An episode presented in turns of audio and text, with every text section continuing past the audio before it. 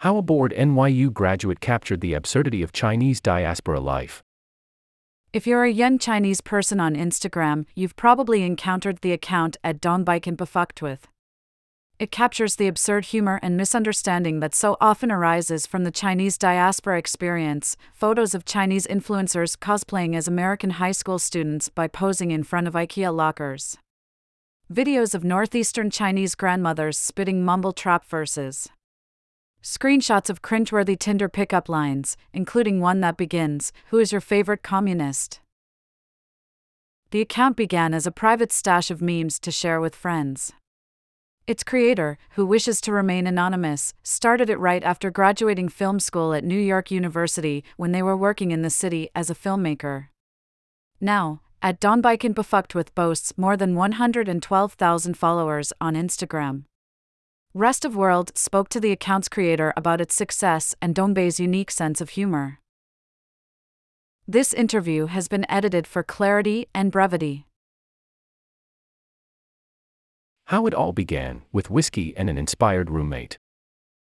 In 2020, during the early days of the pandemic, I was bored and drinking whiskey while under lockdown in New York and decided to create an Instagram account. My roommate is the creator of viral Instagram account at richkids_english_police. He told me I needed a good theme and a good name. I am from Dongbei, the northeastern region of China, so I thought, why not create an account posting Dongbei memes? The Wu-Tang Clan track Wu-Tang Clan Ain't Nothing Tough Wit was stuck in my head, so I named the new account at Dongbei Can Be Fucked With. At first, it was just a private account where I shared memes with my friends. But when I ran out of Dongbei memes, I started posting stuff I found funny and relevant to overseas Chinese. Dongbei's unique brand of humor.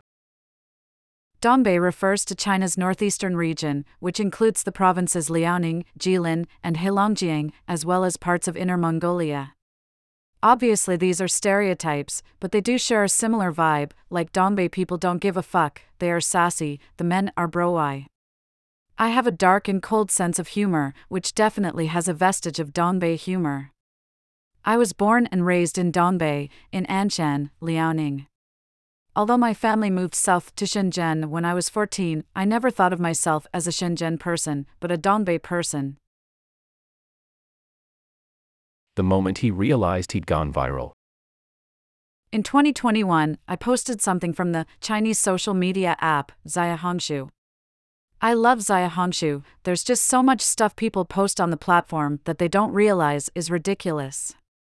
I discovered this trend where Xiaohongshu influencers were taking photos of themselves posing with grocery carts outside of China's Costco outlet in Shanghai to pretend that they were in Los Angeles. Soon, the post caught the attention of American media outlets like NBC and CNN, who started reporting on the trend. I was like, wow, okay, now it's viral. His favorite post. I found this post written by a Chinese person who immigrated to the United States and got an American green card. Then, he returned to China and got a Chinese green card instead, and wrote, "I decided to become a Chinese person again." I thought it was so hilarious, the fact that he just went full circle and ended up exactly where he started.